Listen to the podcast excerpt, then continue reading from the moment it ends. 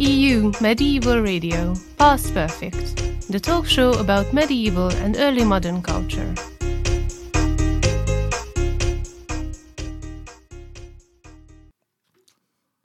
Hello and welcome to the RevDem conversation in the History of Democracy section. I'm Caren Kulver, and today it's my pleasure to host Maarten Prak. Maarten is a professor of social and economic history at the Department of History and Art History at Utrecht University in the Netherlands. He is an expert on medieval and early modern history, having authored and edited numerous publications on Dutch national history, comparative history of Europe, and global history. His research work focuses on topics such as citizenship, institutions, cultural industries, guilds, and human capital. In the past, Maarten Prak has been a visiting scholar at various universities in France, Germany, and the UK. He has chaired the Humanities Board of the Netherlands Organisation for Scientific Research, NWO, from 2014 to 16, and served as a member of the governing board of the Royal Netherlands Academy of Arts and Sciences until September 2020. His latest monograph is Citizens Without Nations Urban Citizenship in Europe and the World from 1000 to 1789, published by Cambridge University Press in 2018. Maarten, welcome to RevDem. Thank you, uh, Caren. Let me start by asking you about citizenship in medieval and early modern Europe. The traditional view is that citizenship in this period was limited to a small percentage of the population who played an active role in government. You challenge this view and contend that citizenship went much deeper and wider into the population. In addition, you argue that active engagement with governance structures often went beyond those with formal citizenship status. Please, can you explain this further? Uh, yes, I'd love to. Um, so, as your question implies, there are two sides of this. Um, the one is the number of people who were holding formal citizenship or citizen status. And the other one is people who did not have that status but still acted like citizens. So, let me say first a few words about formal citizen status. In medieval Europe, an institution emerged slowly but surely in which people were able to register their formal membership of a, an urban community and thus become citizens. How that process went is still the topic of research, but in each town and city of the period, before the French Revolution, you would find people with that formal status. Now, on the basis of some uh, famous examples, the assumption is usually made that the number of people holding that status was actually quite limited. The most famous example is Venice, where a small number of formal citizen families and then you have to think in the order of a thousand individuals, all males, were uh, separated by that status in a formal sense from the rest of the urban community that consisted of tens of thousands of uh, individuals, male and female. Now, I've found that when you look at Europe as a whole, Venice is a very atypical example and that in many cities and towns across Europe, this formal citizen status was held by large numbers, in some places, more than half the heads of households. So in Frankfurt, for example, in the late 18th century, around three quarters of households have a formal citizen as their head. And these could be both male and female. So uh, it very much varies across Europe what the percentage is, but I would claim that in most towns and cities, it was substantial, uh, close to half or even over half. Now, next to the people holding formal citizen status, you have an even larger group who might not have that formal status, but were still involved in all kinds of activities that sort of assumed that you were a citizen. So, by practicing citizen activities, these people could also be considered, and in fact, consider themselves as citizens. And a, a good example is the urban militias, about which we're going to talk later. So, here you have individuals who are called upon to help defend the local community in a military sense. And this was, of course, an onerous duty. And gradually, the people who held formal citizen status were saying, wait a minute, other people are also benefiting from our activities as defenders of the local community. And we want them to also participate in this onerous duty.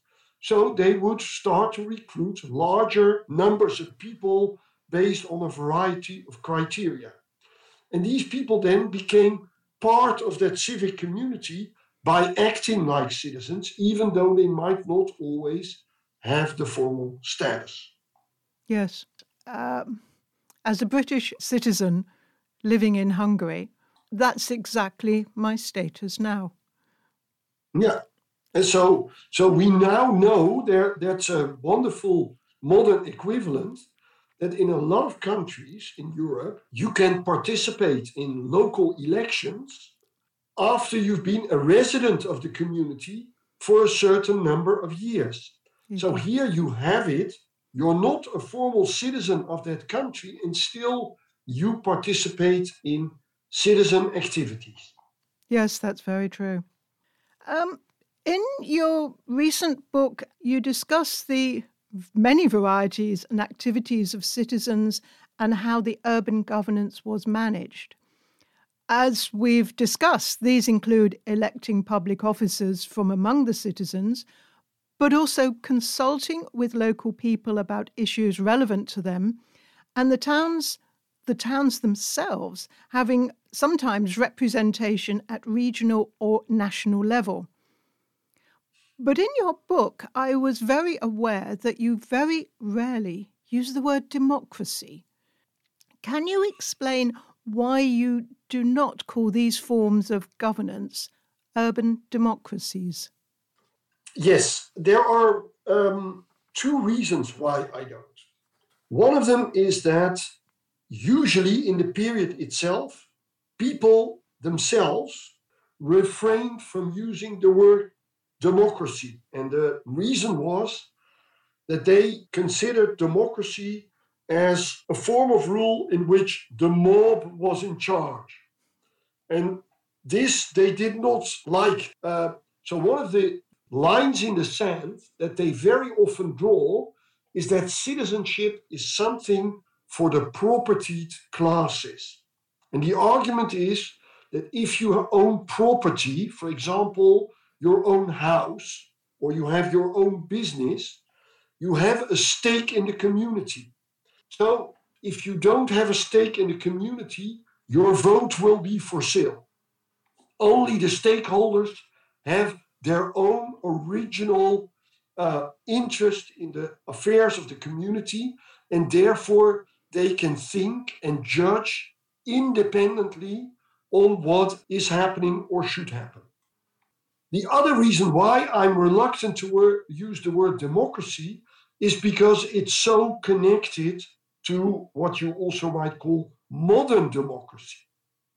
So, the point that I do make in my book is that modern democracy, as it was introduced by the French Revolution, was actually in many ways a step back from the situation that we find in many medieval and early modern towns, because under modern democracy as it developed, at least during the early stages, only a very small number of people could actually vote. And there were very high wealth barriers for people to get the vote for precisely the reasons that I gave.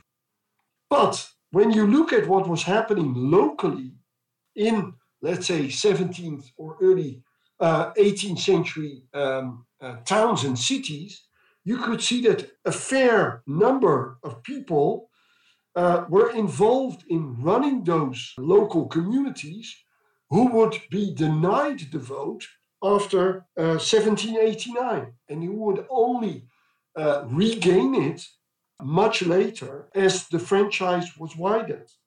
In the meantime, those towns and cities lost a lot of their political autonomy after the French Revolution. So, and my point is that uh, if you think about democracy as a system in which a fair share of the population is participating in political processes, the argument could be made there was less democracy in uh, the early 19th century than there was in the 17th and 18th century, at least in urban communities. Hmm. Which initially seems quite counterintuitive, but I can see your argument that going yeah. from the urban to the national actually reduced the the input from the citizens in yeah. the democratic practices. Yeah, and so the, the point is the argument that the French Revolution created more democracy is valid when you look at most country level uh, uh, situations, but it's no longer, precisely as you say, quite as valid when you factor in local governance structures. Um, thinking about the dichotomy, if you like, between the national and the urban. In medieval and early modern Europe, guilds were the professional associations and they were urban based. The guilds represented, supported, and controlled the merchants and the craftsmen. And in many places, as you show, guild membership was an important route for migrants to gain citizenship. This was probably good for the guilds because it meant that they had more wealth, more members, more power and influence. On the other hand, the guilds are often accused of being a closed shop and that no one could engage in business without the right guild membership. How did the guilds manage this tension between promoting migration and restricting trade to their members? Let me first start by saying that this criticism of the guilds as being closed shops was particularly raised and vocalized only in the second half of the 18th century. So, this is uh, an issue that is much less in evidence in earlier centuries. And it had something to do with the emergence of a new liberal idea about how the world should work without all these so called feudal privileges which set certain groups apart from others. Now, one of the PR problems that the guilds had was their so called monopoly. So, in guild privileges, it is usually stated that only members of the guild are entitled to open a shop, a workplace, in which to practice the craft that is being regulated by the guild. This is the so called guild monopoly. Now, a monopoly means that uh, access to that particular privilege was very limited. And there is no doubt that it was limited. There were barriers to entry. One of the things that we know, for example, is that relatively few women opened shops and workshops as compared to men. And at least in some cases, this is clearly due to the fact that guilds placed barriers that women found more difficult to surmount than men. But in general, new research on guilds has shown that a lot of these barriers were actually not as high as has been assumed, that it was quite possible for immigrants, for example, but even for females, to overcome these barriers. And that the fact that relatively few guild members were females was probably as much due to the broader patriarchy of the era than to the specific rules of the guilds. You might argue guild rules were part of that much broader patriarchy that was so typical of medieval and early modern Europe. But it's difficult to blame the guilds specifically for that. And as you are saying, guilds were also facilitating the access of migrants into the community life of the urban settings in which they were active. Another argument um, that reduces the contrast between then and now is the fact that in most countries, business is almost as organized as it was in early modern and medieval Europe, although it now happens on a voluntary basis. But on a voluntary basis, the great majority, and I mean over 90% of businesses, are members of organizations that, when you start to look at them, remarkably look like guilds as they used to be. And it's quite difficult to not be a member of one of those guild organizations. And as a matter of fact, these modern uh, business associations also do quite the same things as guilds used to do. They worry about uh, apprenticeships, about training youth in that particular business. They lobby the government. They set rules for the business. In other words, yes, the guilds have disappeared, but other institutions have taken their places. But one of the things that has changed is indeed that these organizations are much more uh, national nowadays and, the, and than they used to be. They used to be much more local. And the reason is that rules for businesses are set nationally, whereas in the past they used to be set locally. Now, there is a big debate about whether guilds were beneficial, yes or no. And I think there is something to be said against them. Eh, they were restrictive in some areas, but not in others. And one country where, let's say, guild like structures have continued very much is Germany. And Germany is also praised for its extensive and high quality apprenticeship system a country that lost its guild relatively easy in connection to apprenticeship is the UK.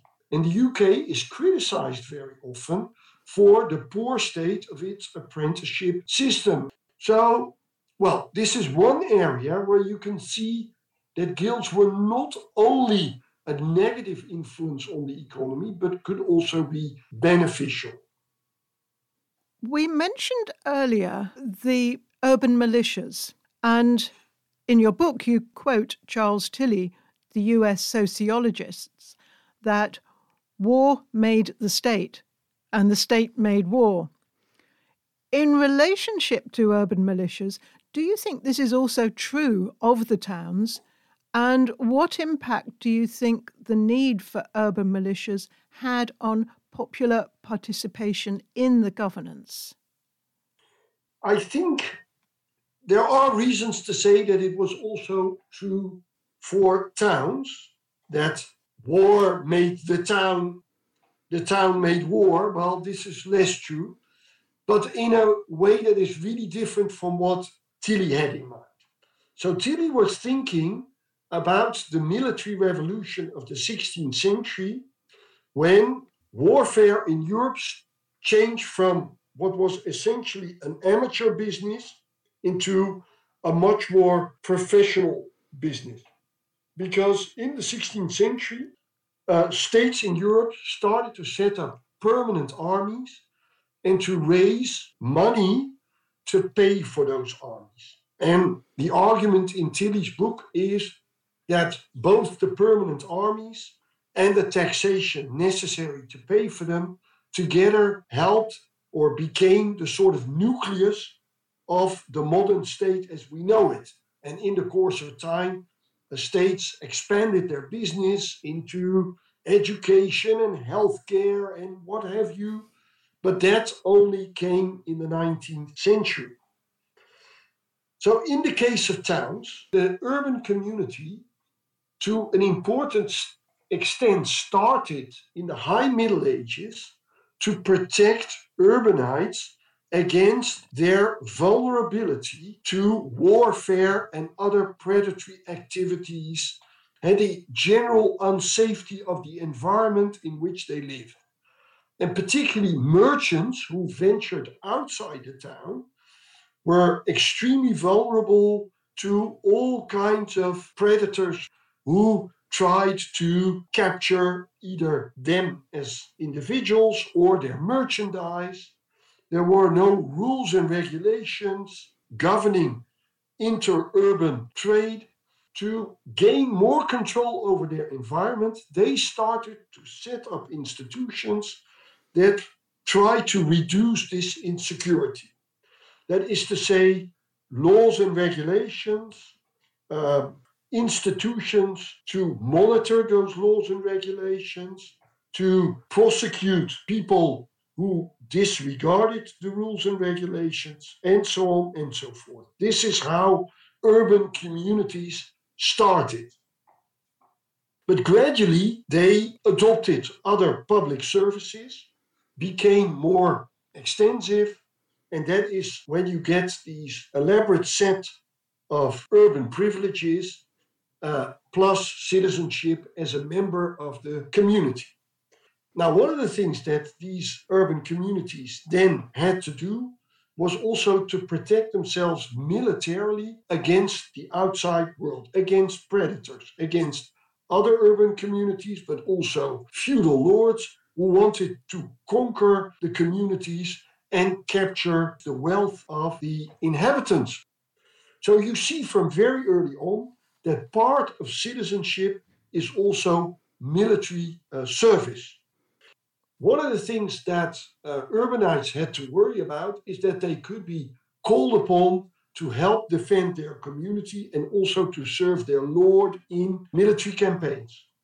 So, uh, well to do citizens start to train themselves in so called militia guilds in the art of war. But they are a small group and they want to share this onerous duty with larger parts of the community, or they want to pay professionals to do it for them. So, this is where the urban militia comes in. It's a duty that inhabitants of the community, whether they are citizens or not, have to take upon themselves uh, as part of their membership of the community.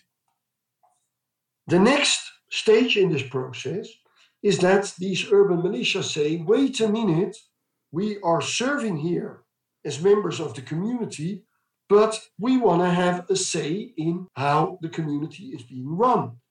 And of course, being armed, these urban militias could easily rebel or pressure the local government in uh, adopting policies that the militia thought would be valuable or in their interest, and so on and so forth. So we see these forces of order also very often involved in urban rebellion. And this is one of the ways in which citizens can make their voices heard and pressure local governments uh, in a political sort of way. Hmm. An interesting dichotomy. Yes, but you see it happening all the time. Eh? Like the guilds are forces of exclusion and inclusion. Here we see the militias being forces of order and forces of disorder. In our conversation, you've mentioned several countries the UK, England particularly, and Germany. And certainly from your book, where you demonstrate that a broad region from middle of England to northern Italy had more citizens and were more likely to have governance structures that involved those citizens, which, sitting here in Budapest, makes me wonder what was happening in the more eastern and the more western parts of Europe. Well, I I need to make a distinction here between two uh, elements of governance. So locally, we find citizenship, as I've been describing it, both as a formal status and as a set of practices everywhere across Europe. In Budapest, but also in other Hungarian towns, in uh, Poland, uh, but also in France, in Spain, in Portugal, and so forth. So, this is a European wide phenomenon.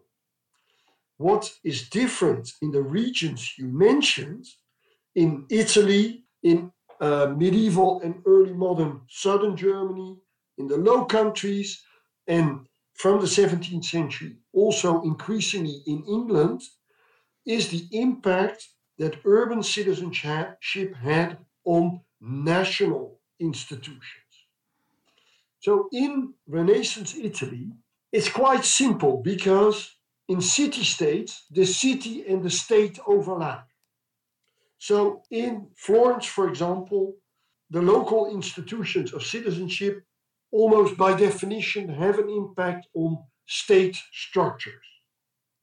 In the medieval Low Countries, we see something similar because towns already held an important percentage of the population.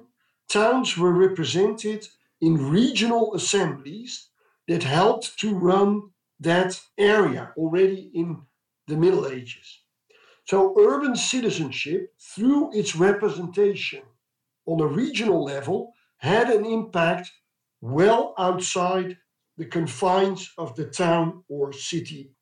Uh, in the Low Countries, became particularly prominent with the establishment of the Dutch Republic in the late 16th century, because it was run through uh, a States General that consisted of the representatives of uh, seven regional assemblies. And in those regional assemblies, towns were either a majority or at least held half of the votes.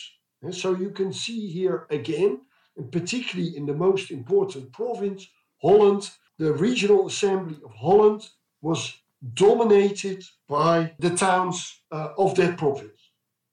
Now, in England, something similar is happening because there you have parliament, and parliament consists of uh, individuals, members of parliament, who are sent there by urban communities as well as rural regions.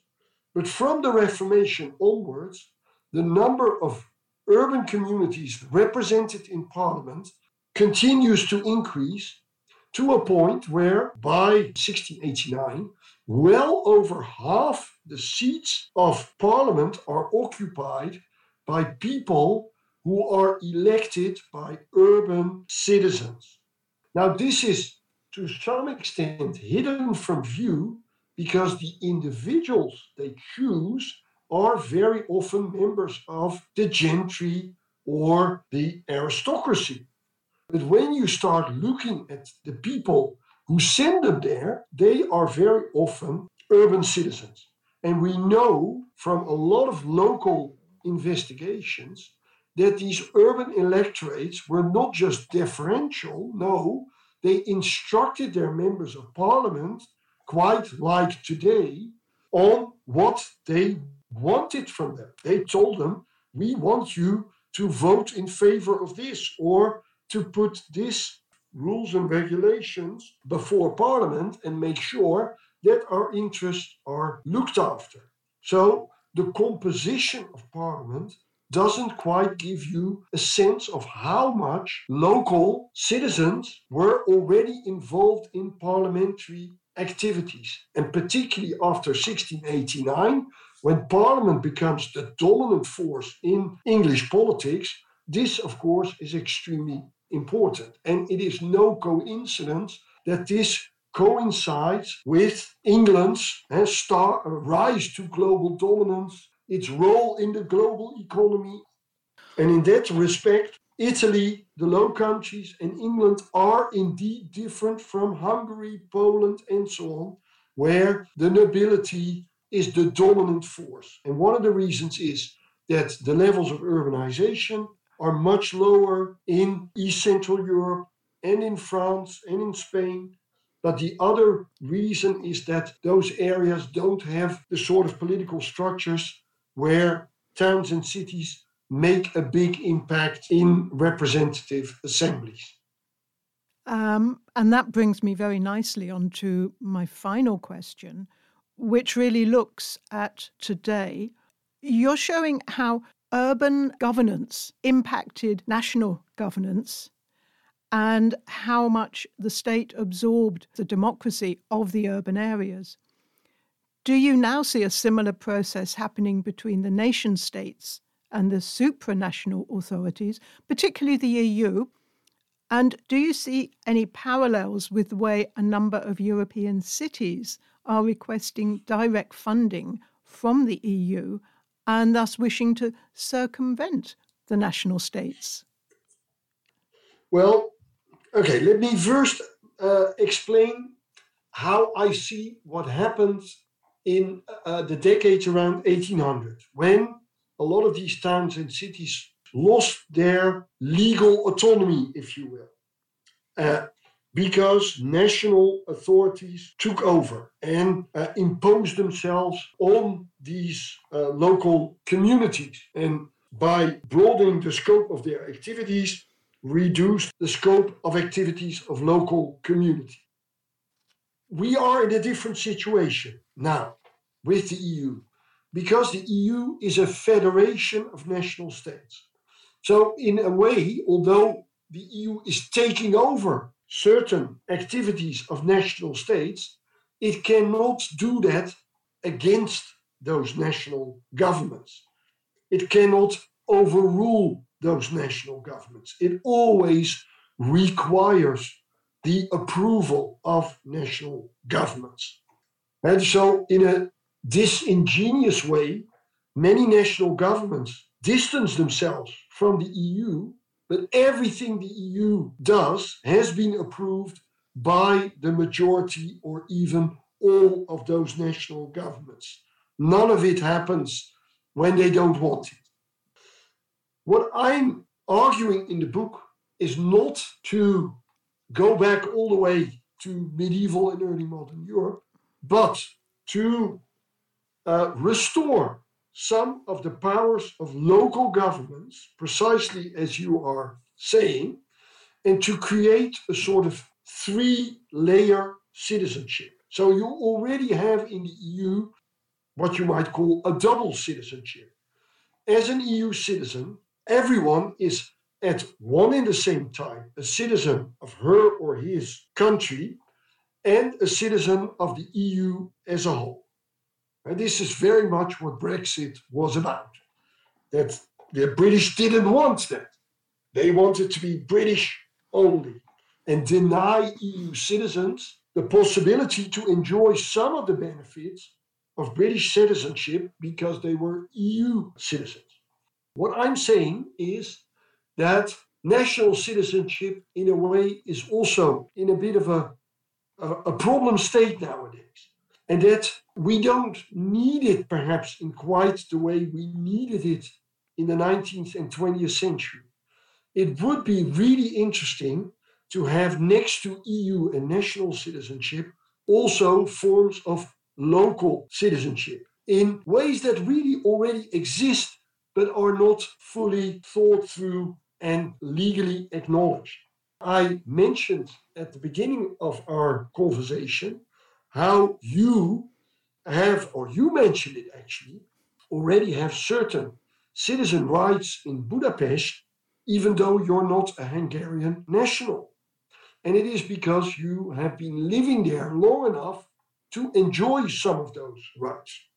Well, what I'm arguing in my book is that looking back at that long and I would argue overall quite successful history of urban citizenship in Europe, we might seriously consider restoring some of that in the current double layered model of citizenship and expand it to uh, a three layered model in which people would have local, national, and European citizenship.